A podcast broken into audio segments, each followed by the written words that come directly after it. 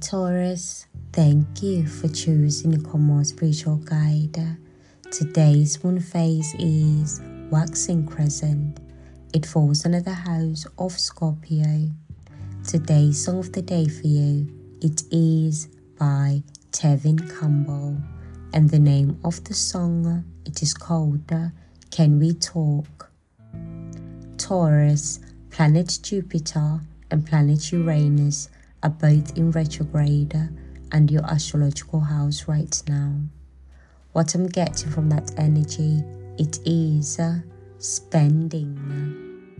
In the next seven days, uh, I do see some of you Taurans spending quite a lot. For others, this is going to be caused by unexpected things.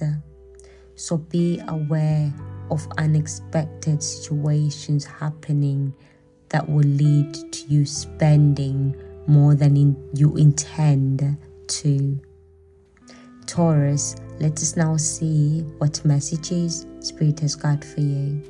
I've already pre-shuffled your cards, and while I was shuffling, uh, the cards that fell out for you were the Sun card, uh, Four of Swords, uh, Nine of Cups, and Nine of Pentacles.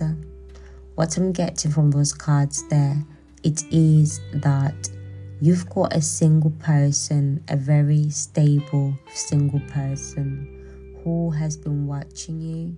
This person would like to invest in you. I see that they want to take you out, but they are not sure how you are going to receive the communication.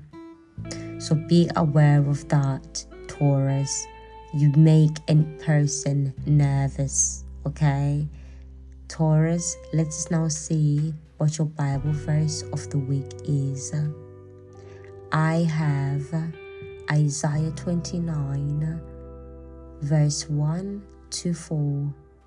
What I'm getting from that, it is whoever has been doing anything wrong to you, justice is being served.